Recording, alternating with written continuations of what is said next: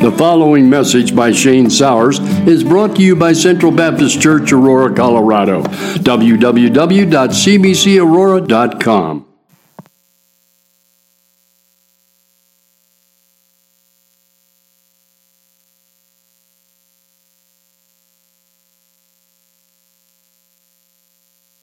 All right.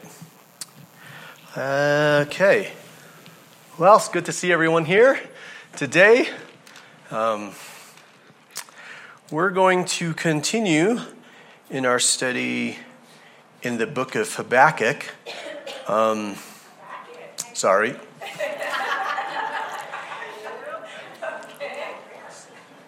Yes.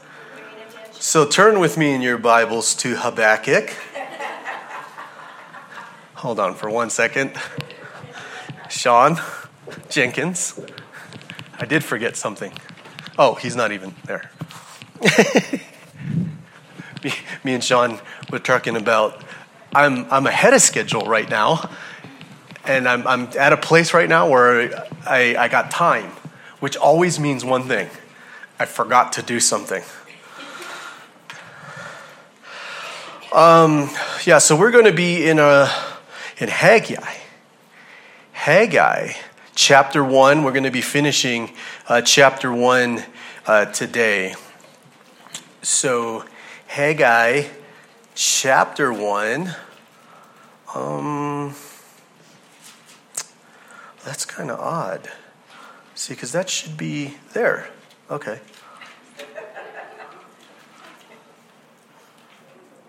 Right? Okay.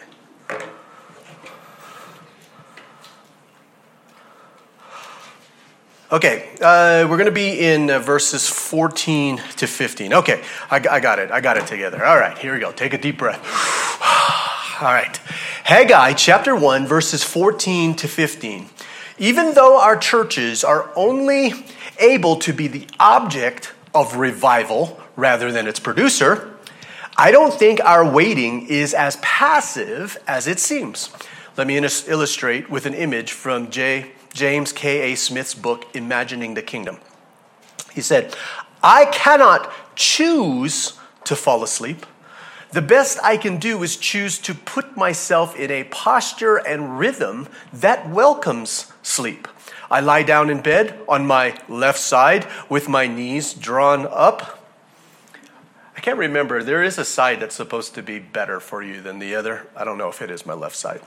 But anyway, um... I close my eyes and breathe slowly, putting my plans out of my mind. But the power of my will or consciousness stops there. I want to go to sleep, and I've chosen to climb into bed, but in another sense, sleep is not something under my control or at my beck and call. I call up the visitation of sleep by imitating the breathing and posture of a sleeper. There is a moment when sleep comes, settling on this imitation of itself, which I have been offering to it, and I succeed in becoming what I was trying to be. Sleep is a gift to be received, not a decision to be made. And yet, it is a gift that requires a posture of reception, a kind of active welcome. Uh, this, the whole thing with sleep is fascinating to me, right?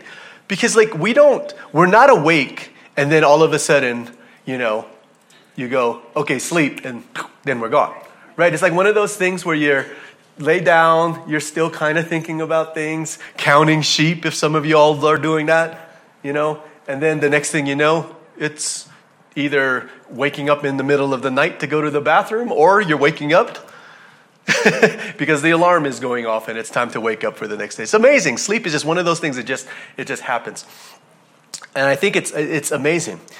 Uh, and I think a wonderful illustration of what we want to talk about when it comes to the topic of revival today. It's a topic that carries much hope. Revival carries so much wonder, so much exuberation, and so much celebration. Many of us who tire in our day-to-day battle, battle with the pattern of this world, we long for the power, we long for that extra energy, We long for the stirring of our spirits. We long for the spark of enthusiasm, because what an incredible gift it is. Revival is an incredible gift. Now, personally, being a part of a, a revival as a young Christian, it is an experience and a wonderful and a marvelous thing. The energy that you get, the motivation, the ordering of vision, the, and the thinking that you have with a revival is incredible. The extra strength that you get to overcome trials and temptation, the understanding as to how we can beat temptation and sin becomes very real. That was the one time where I realized, I know, I understand, I see how we're supposed to beat temptation and sin today. Do you know how we beat sin today? It's not because we we, we get ourselves to not like the sin. We get ourselves to realize how much better Christ is. That's how we overcome temptation and sin. Because we love Christ so much more. All we think about in a revival, all you think about is Christ. When you go to bed, you're thinking about Christ. When you wake up in the morning, you're thinking about Christ. All we think about is the worship of Christ, the work of Christ. All we daydream about is the kingdom of God. We're all consumed with the law and the beauty of Scripture. And our illustration shows an active role in a passive act of God. Because here's the thing that we've got to understand when it comes to revival. We don't just sit there. This is huge. Every time you look at you, you look at history, and, and and I can't say that I'm necessarily like fluent in the understanding of r- revivals throughout history, but I've dabbled in it and I've done some research when it comes to revivals. And the thing is, is that every time a revival happens, the people were not just sitting there. What do I mean by just sitting there? Like, all right, God, can't do anything without you, so I'm just going to sit here till revival comes. Yeah, it's not as passive as we might think.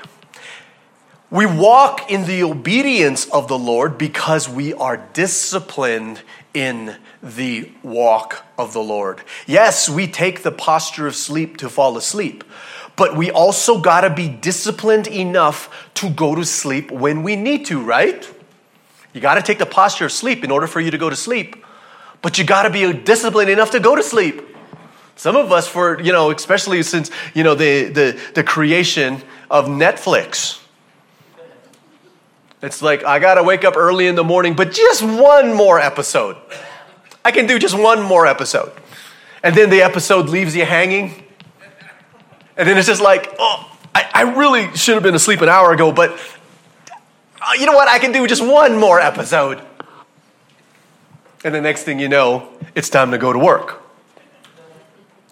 We still got to be disciplined enough to go to sleep when we're supposed to. It is an amazing thing. So why, if, if revival, Shane, is so amazing, if revival is so awesome, why does not does God not keep this going? Why does God not give it to us every time? Why is it that only some will actually experience?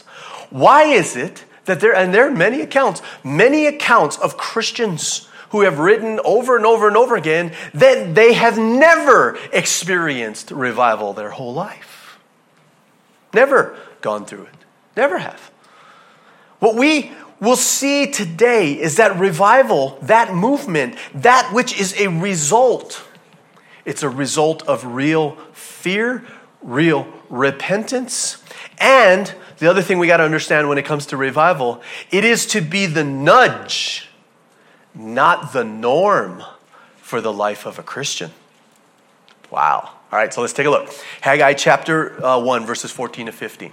So the Lord sparked the enthusiasm of Zerubbabel, son of Shealtiel, the governor of Judah, and the enthusiasm of Yeshua, son of Jehoshadak, the high priest, and the enthusiasm of the whole remnant of God's people. They began to work on the house of their God, the Lord of heaven's armies, on September twenty-first of the second year of King Darius's reign. The grass withers, the flower fades, but the word of our God stands forever. Let's pray. Father, we thank you again for your word, the light that it truly is. God, I pray that you will transform us and that it will accomplish its purpose today. In Jesus' name, amen.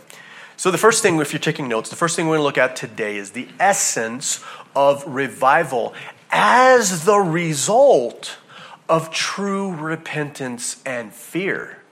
Okay, this is really important that we get this.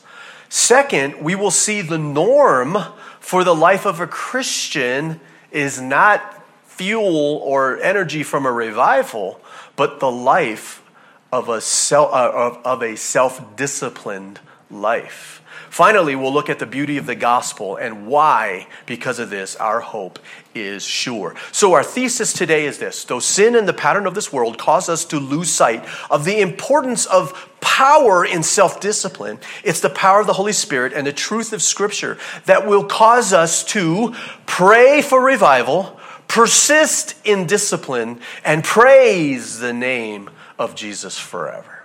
So, point number one. We pray for revival. Yeah, absolutely. We pray for revival. We pray for it. And we pray and we pray and we pray for it. Yes, so that you guys know, full disclosure, guess what I do during my time when I pray for us here at Central Baptist Church?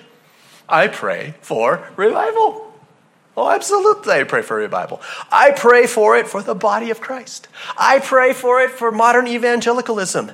And we see that revival is the real deal. It can and it does happen. Now, here's the thing. When we look at Haggai, when we look at this the instance of what happened here, they truly repented. Not only did they truly repent, but they repented with fear of God in their hearts, and they began to work on the temple of the Lord. So what does the word of God say here? He says the Lord sparked the enthusiasm of the people. More specifically, maybe more not specifically, more literally, it was the Lord stirred up their spirits. You know, I mean, I, I you know, me me growing up in in a in a uh, growing up in Pentecostalism. You know, that was one of the things that we, we like to say. Yeah, our, our good friend, Pastor Barry, you know, Pastor Barry, he used to say that all the time. Brother Shane, you get up there and you preach and you stir up the people. Stir them up, you know, stirring it up. That's the kind of the, the mentality, the idea that more literally, when you look at the Hebrew rendering there, the more literally, he stirred up their spirits. Maybe even more literal. He woke them up.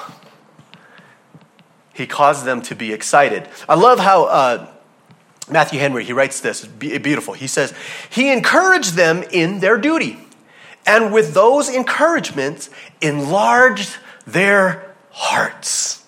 Okay, now literally, an enlarged heart is not a good thing. But spiritually, yes, it's awesome. When they heard the word, they feared, but lest they should sink under the weight of that fear, God stirred them up and made them cheerful and bold to enter, to encounter the difficulties they might meet with. When God has work to do, he will either find or make men fit to do it and stir them up. Spark their enthusiasm. Get them excited. excited. I mean, it's it's hard to not do things that we're excited to do, right? I mean, when, you know, it's it's not like I gotta, when I wake up in the morning, I gotta drag myself out of bed when me and the family are gonna go over to the dream stream to do some fly fishing. You know, just the idea sparks my enthusiasm.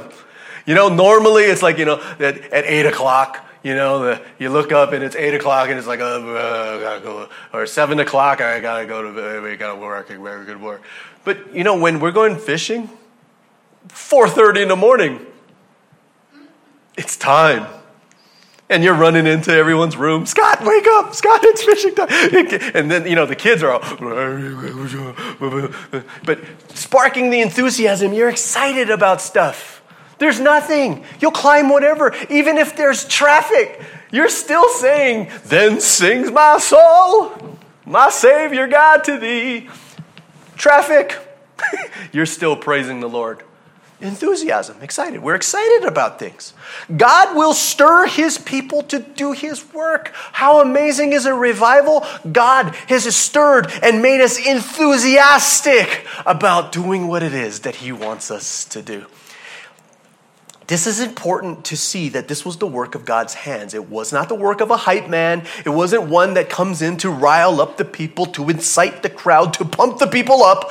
Taylor and Clennon, they write, like those roused from slumber to participate in activity from which they otherwise would have been absent, so these people have been roused from their spiritual inattentiveness to participate in the urgent task before them. The Lord gives us a huge boost of motivation to do the work that needs to be done. And it's the thing I pray for. It's the thing we pray for. You know, I, re- I remember at, at one of our elder meetings, you know, Don brought up the fact that, hey, Shane, we need to commit to each other that we're going to pray for revival, right? We pray for revival. We got to pray for revival, pray for revival. And I agree. Yeah, we need to pray for revival. So we pray for revival. I pray for revival. Pray for revival for C B C. I have, and I have been praying for us for several years. And I prayed, start, started praying for revival, though, after several years. Huh. Well, Shane, why wouldn't you pray for revival right away? This is key here. Why wouldn't you pray for revival right away? You know, there may be others, but as I have done some study in revival, there are a couple of things that seems to be vital, almost a prerequisite for revival. And the first thing that we see here when it comes to a revival coming to the church, we got to pray for it. I know that sounds simple, but it's so important. We got to pray for it. You have not because you ask not. We got to pray for it. We got to pray for revival. All these, all these things and things that we've seen and, and the research and studies that we've done when it comes to revival and times where God really moved upon the hearts of the people. And it was, and it's not just, you know, two or three months. You know, the, the, the, the enthusiasm of the people when a real revival hits, man, we're talking years. Do you know that when the Reformation came and the Reformation hit and there was a huge revival within the church, that that revival lasted years? It was years where people would come back a hundred years later and still see the enthusiasm of the people spark. They were still enthusiastic about this. And two, two hundred years later, they're still at it. It still goes. It's absolutely amazing when God does something and absolutely brings a move of the Spirit in. But here's the thing that you see. One of the elements that was very important that needed to happen before the revival came was people had to pray for it. Absolutely pray for it. And we are absolutely delusional if we think that's going to happen if we don't pray for it. We got to pray for it. We got to pray for it, family. It can't just be the elders. We got to be praying for revival. You have not because you ask not, and we pray. We got to pray for it. Okay, here's number two. Revival is not going to happen if there isn't true repentance. Number one, it's not going to happen if we don't pray. Number two, it's not going to happen if there's no true repentance. If there is no real repentance, no real cro- not crossing the line, and real not climbing the ladder, why in the world would God give us strength, desire, and motivation to continue to rebel against Him? If we're walking this way and this is the wrong way, why in the world do you think God would want to bring, bring the power and the extraordinary gift of motivation to keep us walking the wrong way? Now, if we're really going to have revival, we have got to truly repent of our sins. Truly repent. God gives us strength, motivation, not so that we can continue to rebel against Him, but so we can do what it is that He has called us to do. So as hard as it is to ask, here we go. You ready? Buckle your seatbelts. Sometimes we might need to ask when we pray for revival and it doesn't happen. Maybe we need to ask if we're truly repentant. I Have we truly repented? Is there real repentance? Because revival's not coming if there's no true repentance in the church. God is not going to continue to give us or to give us strength, to give us motivation to walk in the wrong direction. Right? Because the people building the temple, this is what we got to understand. It's kind of implicit in the text. Because the people building the temple, the question is, were they going to do it? Whether they got revival or not, were they still going to do it? Yeah. Implicit in the text, we understand that. Implicit in the text, the people were going to do it. They repented of their sins, and they were going to go to build the temple. Now, whether God was going to revive them or not, were they going to still do the temple?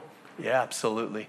That's the sign of real repentance. That's another picture of that, because the essence of their repentance was true fear of God. So here's the thing that, that we, we have a problem with, that we've got to make sure that we draw some clear lines when it comes to um, Christianity and our culture today, because the motivation in our culture today is not obedience. Do you know what the motivation in our culture today is? It's not obedience. It's success. That's what motivates us today. And this ideology has come into the church, where everything now is about success. Everything is about success. We won't do anything unless we have enough data that gives us the idea that doing this is going to give us a good chance of succeeding. Success is a, has become our motivation, not obedience. Success is our motivation. We don't want to do what God has called us to do unless there is success. So God has called us to go out to proclaim the gospel, to proclaim the gospel from the rooftop, to evangelize, to tell people the gospel, to bring them to Christ. But let's be honest. What if you know for a fact that the next five people that you're going to talk to are going to spit in your face? Are we going to do it? Ah, Shane, I know, I, I know you tell me that I need to, but, you know, I, I always think about, you know, preaching the gospel to my relatives, but that's lost causes, man. They're not going to listen to me. They're not going to care about what I have to say. They're not going to do that. They're just going to sit there and smile. And my grandmother and my, my older aunts are going to just laugh and go, oh, how cute, he believes in stuff. Right? And so we don't even try. Why don't we try? Because our motivation for evangelizing is not obedience. It's success. That's our culture, right? Do, does anybody in our culture actually encourage somebody to do something where you know for a fact it's going to fail? Shane, that's going to fail. Awesome. You should do it.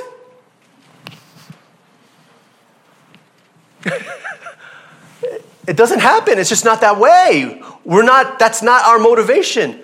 We don't want to do what God has called us to do unless there is success, and we don't want to keep doing. Even if we do it, we won't keep doing it unless there is success. So it's like, yes, I'm doing it. Man, I, I was inspired. Pastor Shane's sermon inspired me, so I'm going to evangelize the next person I see. We evangelize one person and go, psh. All right, that, that's one failure. That's okay. I'm going to go to another person. Hey, let me tell you about, psh. Okay, that's another person. How many times are we going to get slapped in the face before we say, man, this isn't working. I'm not going to do this anymore. You know why we say stuff like that? Because our motivation is success, not obedience. Because it doesn't matter what the outcome is. If if we're being obedient, it doesn't matter what the outcome is. It doesn't matter if I get slapped ten thousand times.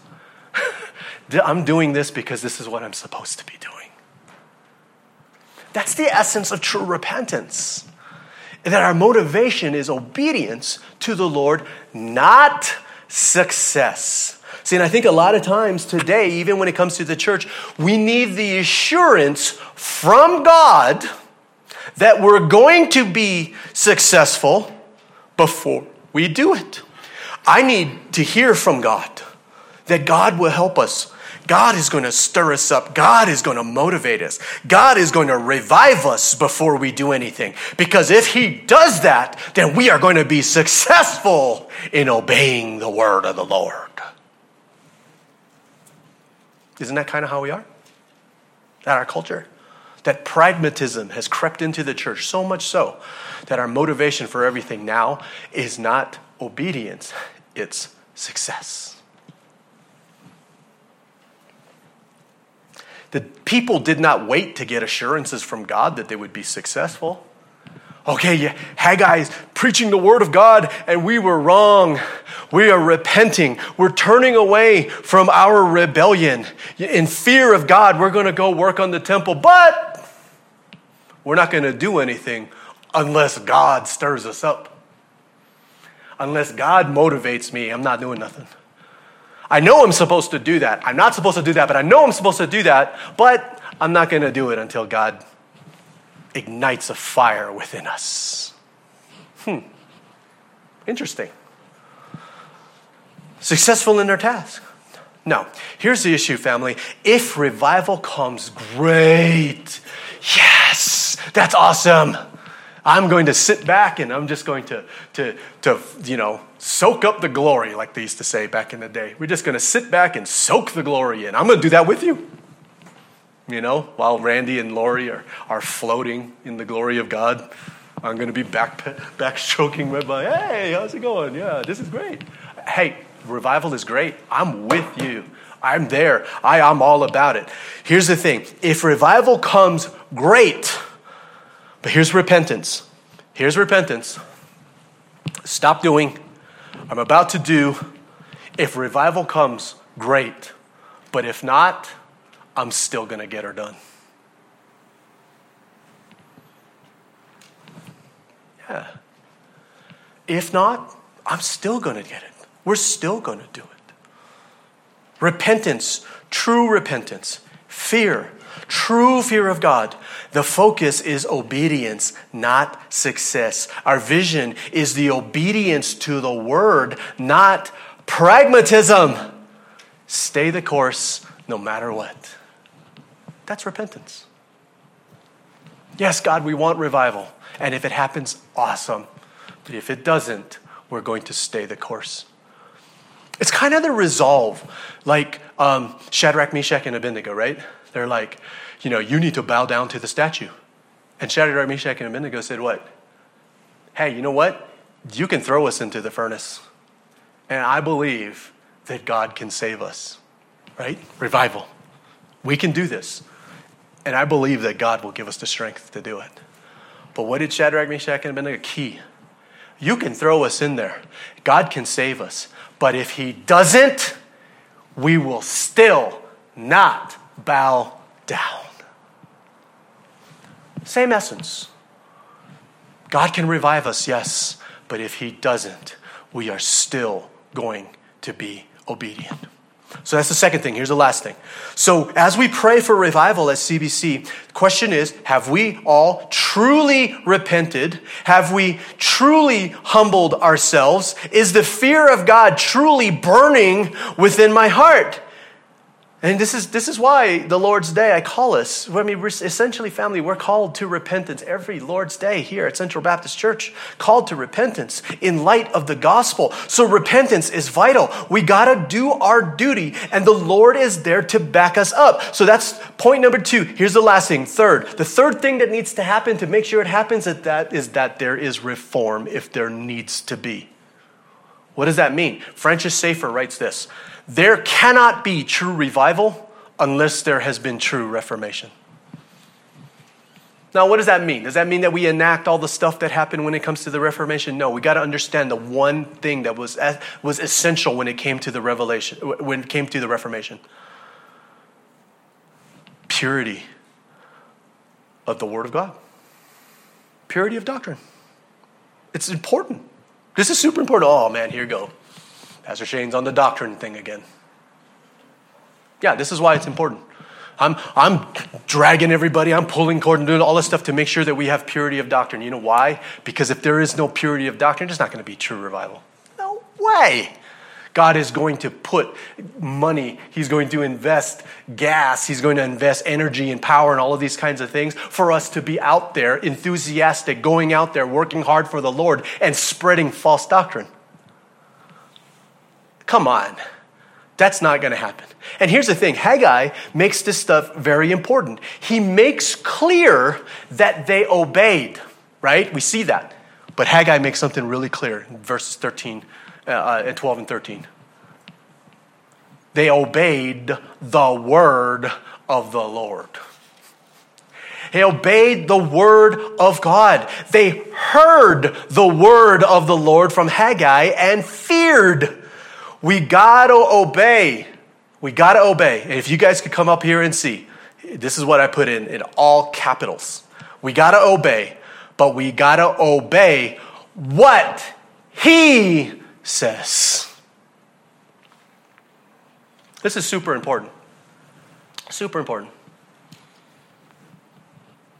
That there's purity in that.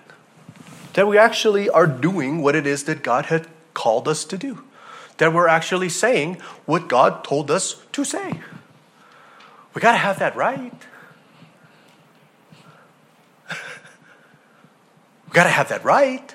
Purity of doctrine and practice. The restoration of the true teaching of Scripture and there being a true biblical worldview with the church. The true practice of biblical framework of worship and the recognition of the commitment that how we worship God is just as important as that we worship God. Do we realize that? Again, I, I know my mother-in-law told me that's what you guys did in Heidelberg class. Commandment number two, right? How we worship God is just as important as that we worship God. Sometimes I feel like we just, hey, as long as you're worshiping the true God, you're good. Uh-uh. That's not true. Right? I mean, doesn't it sound odd? I think it sounds odd sometimes when I'm talking to people about this. And, and hey, Shane, you know what? But, but we're worshiping God. You know, as long as we're worshiping God, does it really matter? Yes. But but we're we're focused on the right God. I know. But how we do it, does it really matter as long as it's the right God? Yes. It does. It's called the second commandment.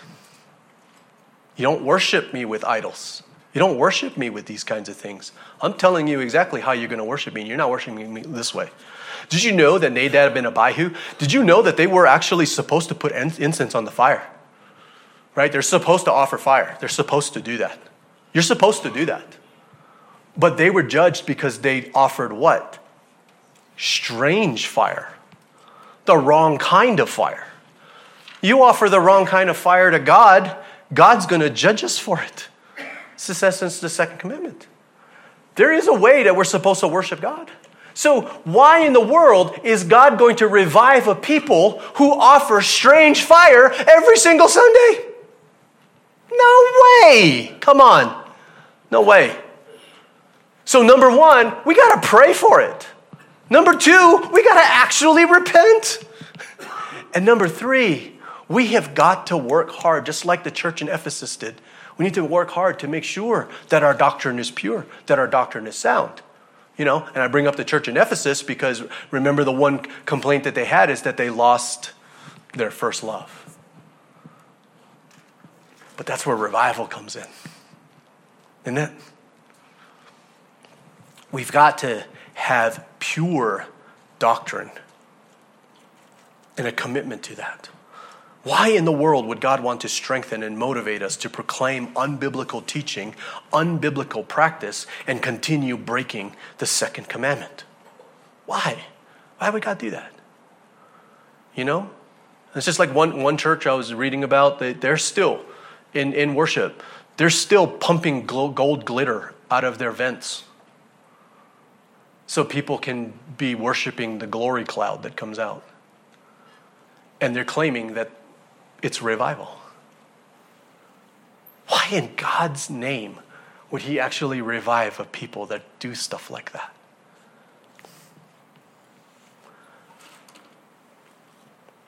So as hard as it may be, revival is not coming because we have not reformed, we have not repented, or we have not prayed, or maybe it's something else.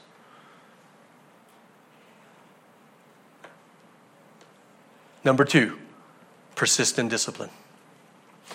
Maybe maybe family,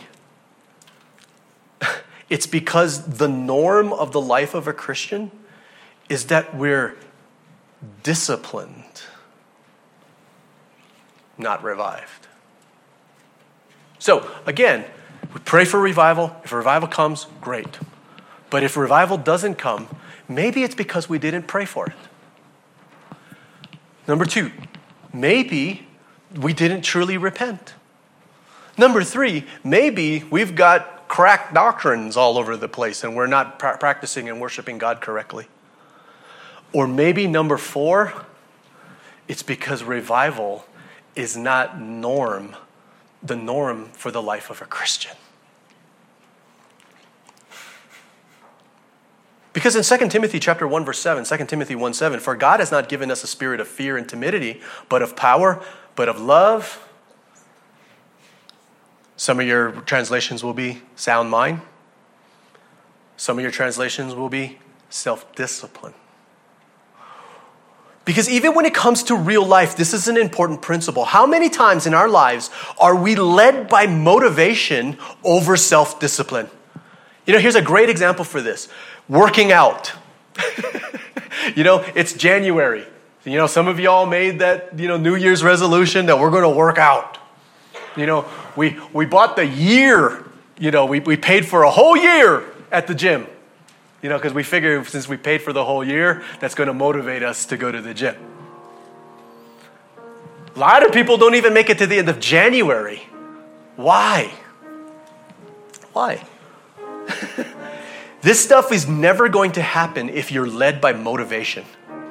For the last three and a half years of working out at the gym, at the M M A gym, as excited and motivated as I am to do this, the reason why I still go today is not because of motivation. I go because of discipline. Going because of discipline. It's rare. Man, I t- I'll tell you what, it's rare, man, when six o'clock comes and that alarm goes off, out of a dead sleep, and it's just like, oh, it's gym day. I gotta go work out. I'm going to show up at the gym and my coach, my jiu-jitsu professor, is going to make me run laps. I'm going to do push-ups. I'm going to do sit-ups.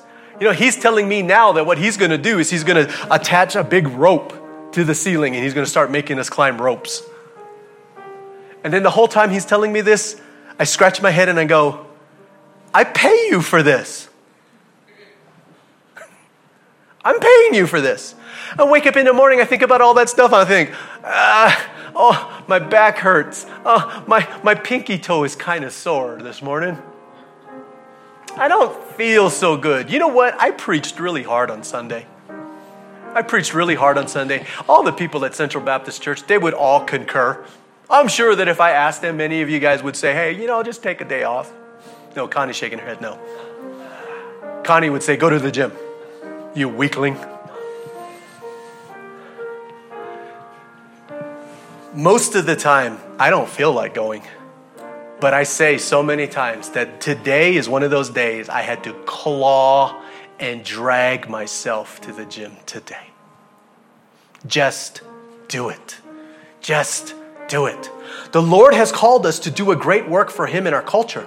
Revived or not, motivated or not, feel like it or not, empowered or not, we continue to work and do what the Lord has called us to do because we have self-control.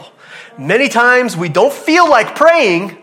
I, I, I'll tell you that. Sometimes for me, I wake up, I don't feel like praying. I'm tired of praying already. Tired. But it's shame. Stop it. Spirit is willing, but the flesh is weak. Sometimes I don't feel like reading the Bible. You know, there's, there's there's other books. You know, Tim Tim Keller came out with this new book. I, maybe I'd rather do that instead of read the Bible today. But we have to be self-controlled. Many times we don't feel like it, but we do it anyway. Self-control.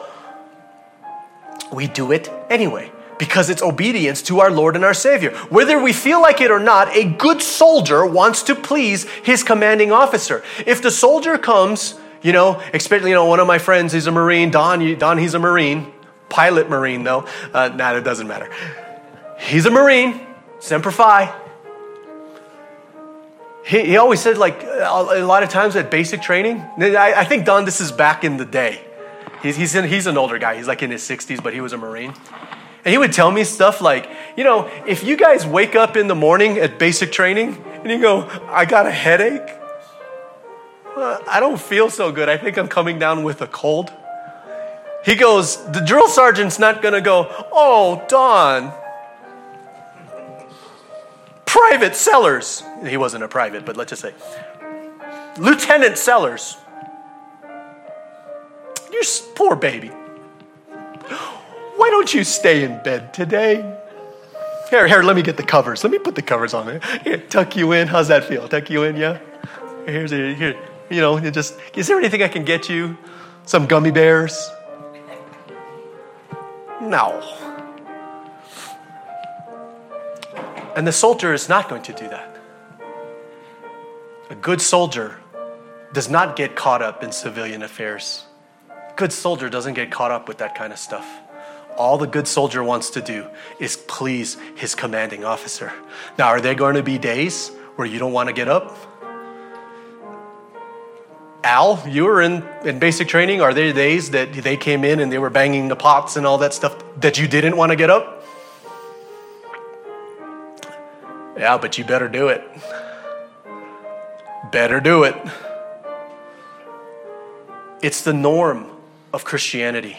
Galatians chapter five, verses twenty-two to twenty-three. But the Holy Spirit produces this kind of fruit in our lives: love, joy, peace, patience, kindness, goodness, faithfulness, gentleness, and self control.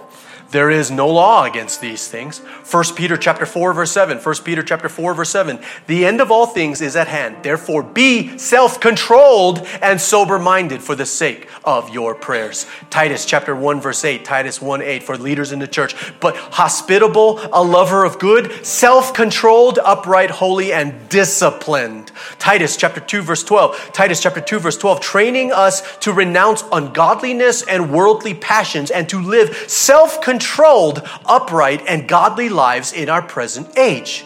Revival or not, this is what we are called to do. Second Peter chapter one, verse five to seven. Second Peter chapter one, five to seven. For this very reason, make every effort to su- supplement your faith with virtue, and virtue with knowledge, and knowledge with self-control, and self-control with steadfastness, and steadfastness with godliness, and godliness with brotherly affection, and brotherly affection with love. First Corinthians chapter nine, verse twenty-five. Every athlete exercises self-control in all things.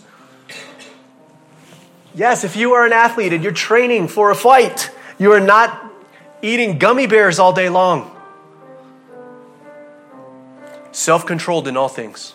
They do it to receive a perishable wreath, but we an imperishable. And the big one, the one that we learned from Sunday school, the one that stuck with us all our lives, the one that I was told when I was a little kid, and the one that I tell my kids even today. Proverbs chapter twenty-five, verse twenty-eight. Proverbs twenty-five, twenty-eight. Many of you probably have this one uh, memorized already. A person without self-control is like a city with broken down walls. You know what that means? If you don't have self-control, anybody can do whatever they want to you. You'll fall for everything. You'll get snared in everything. You'll get trapped in everything. You will be every everything everywhere. But if there is no revival, family, we are not let off the hook. If we're not motivated, we are still not let off the hook. If we don't feel like it, we are still not off the hook. If you don't feel strong enough, you are still not off the hook. Why? Because First Corinthians chapter nine, verse twenty-seven, First Corinthians chapter nine, verse twenty-seven, I discipline my body like an athlete, training it to do what it should. The question, remember, as Christians, what's our the question? The question, who is in control? My body is not going to tell me what I'm going to do. Control.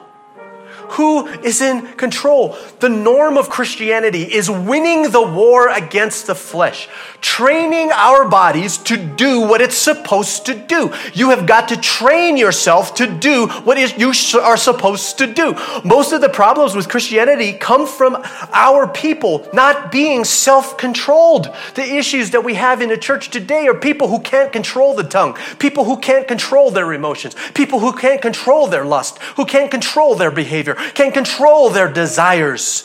The greatest enemy is ourselves.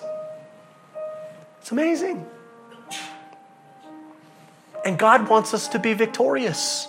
So could there be a situation where God is just like, yeah, I could revive them, but what I need them to do is I need them to get self-control. They need to learn how to be self-controlled. They need to learn how to be disciplined. They need to know what it means to truly be repentant. Our greatest enemy is ourselves. Family, we gotta be victorious. Like, Shane, come on, dude, we lose battles. I'm, I'm not winning all the time. I'm not, I'm not, there's, there's battles where I lose. Yeah, of course we're gonna lose. We still have the flesh. Where the, you know, the spirit is willing, the flesh is weak. Even Paul talked about in seven that when I desire to do good, evil is right there with me. I want to do this thing, but I don't do the thing that I need to do. What I find is I do the things that I'm not supposed to do, but you know, but I end up wanting to do this, but I can't do this because the sin nature is there. So there's losses. There's going to be losses. Yes, you're going to fail. Yes, it's going to happen. But remember what I said. Are there going to be losses? Yes. Are we going to lose games? Yes. But what is the key? The key when it comes to a script is for Christians, for the Christian life today. Will we win more than we lose? That's the key. Are you winning more games than you are losing? And I know that sometimes some people don't like this. I bet. I mean, I know that there's there's variables either way and all this stuff. But generally, if you just hear what I'm trying to say, we are going to win more battles than we're going to lose. The question is our battle with sin and our obedience. A Christian, okay, let's just use the games. We're going to stay with the games. A Christian, winning more battles than you lose. So here it is. This is my question to you. Shane, am I okay? My question to you is this. Are you going to make the playoffs? You know, last time I checked when it comes to the N F L, when it comes to, you know, going to the playoffs, you know, teams that are two and, and, and fourteen, if that's your record is two wins, fourteen losses, the last time I checked, those kinds of teams don't make the playoffs, right? For the most part, the teams that make the playoffs are the ones that have what? Winning records. Sure, you're going to get an eight and eight team is going to get in there every once in a while. But for the most part, they are at least nine and seven. The question that you have to ask yourself is this, are you winning? But, but Shane, that's a lot to be asking, man. A winning record? Yeah. How can you expect that? Do you know why we can expect a winning record with Christians? Because if you really are a Christian, the Spirit of God lives in you. And the last time I checked, the Holy Spirit is not a loser. You are the temple of the Holy Spirit. If the Spirit of God's in you, you will bear the fruit of the Spirit. Love, joy, peace, patience, kindness, goodness, gentleness, faithfulness, self-control will all be there in your life. You are a disciple of Christ. You are on the team of the living God. You bear his name. In other words, you wear his jersey. If you're a Christian, you're walking around with the Christian Jesus jersey on. Come on. But Shane, but Shane, I don't have a winning record.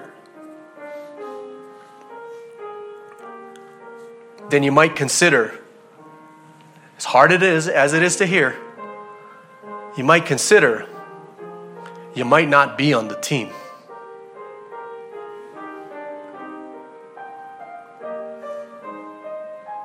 Uh-oh. I would love a revival. I would love to be motivated and strengthened. I would love for there just to be this overwhelming desire for the work of the kingdom every single day of my life. I pray for it. I pray for it all the time. And my commitment to you is that I will continue to pray for it. But the question is, is our repentance real? It's clear that we've all sinned and fallen short of the glory of God. That's clear. It's clear that there is no one on earth who always does good and never sins. And we continue to fall when we support and teach things that are not in accordance with sound doctrine. True repentance and purity of doctrine is fundamental. And for many of us, we're not self-controlled. For many of us, we always lose to the flesh. We continue to fall and lose to temptation. We have no self-control, and our sin nature just keeps winning. Shane, is there just no hope for me? No, there's absolutely hope for you today. Today we can praise the Lord. We can praise the name of Jesus because salvation is here. Christ has come. The kingdom of God is at hand. Jesus came to seek and save that which was lost. Jesus died for our sins according to the scriptures, and he was buried and he was raised on the third day, all according to the scriptures. The saying is trustworthy and deserving of full acceptance that Christ Jesus came into this world to save sinners. He became sin who knew no sin that we might become the righteousness of God in Christ Jesus. And I know for many of us, we're sitting here going, Shane, why are you telling me this, man? You know, I, I'm, I'm no, I'm a Christian. I've been a Christian for a really long time. But I am losing a lot. But you know what? No, I'm a Christian. Don't figure. You don't need to figure this stuff out. You don't have to line everything up and look past your whole life. Just right there, right where you are sitting. You confess your sin to God. And the Bible says what? He is faithful and just to forgive us our sins and to cleanse us from all unrighteousness. Done. Don't figure. Repent. But Shane, I've been a Christian for twenty years, man. I've been going to twenty years. You're, you're, you're discounting all of that stuff. No, I'm not discounting any of that stuff. I'm not discounting any of that stuff. As far as I'm concerned, you've been going to church for twenty years. Great! The main thing is that we've truly repented and that we are known by God so that when we go to heaven, Jesus doesn't look at us and say, "Depart from me, I never knew you." That's what matters. Today we can praise the Lord because the promises continue that all who call upon the name of the Lord shall be saved. If you confess with your mouth and believe in your heart that God raised him from the dead, you will be saved. Did I say that wrong? If you confess with your mouth that Jesus is Lord and believe in your heart that God raised him from the dead, you will be saved. Promises, love, mercy, grace is all here for us. What an amazing God we serve. And the thing is, is when it comes to revival, yeah, there are things we can do, but ultimately, it's God who's going to do it, right? So we rest in that. Maybe God is saying, I need you guys to be self-controlled. I need you guys to train. I need you guys to be trained in what it is that I have called you to do, because you, my son, you, my daughter, are future kings and queens of the kingdom of heaven. And man, I sure need you guys to act like it. Oh, it's awesome. It's awesome. And that God is doing that to us. God is training us in discipline. You know what that shows us? Shows us that we're really a child of God. Yeah. No discipline feels good at the time. No, I get it. But in the end, it's going to reap a harvest of righteousness. And it is in the hand of God. And so here's the last thing. Remember, revival in the hand of God. We rest in the hand of God. But even when it comes to Christianity, family, we rest in the hand of God. Not because I'm trusting in what we do and the choices that we make. That would be terrible. Oh my gosh. If our, our, our quote-unquote success in Christianity is dependent upon my choices, your choices, the things we do, no. He who began a good work in you will be faithful and just to bring that work to completion at the day of the Lord. It's in his hands, family. Praise the name of Jesus. Let's pray. Thank you for listening, and may the Lord bless you and keep you. For more information about Central Baptist Church, go to w w w dot c b c aurora dot com.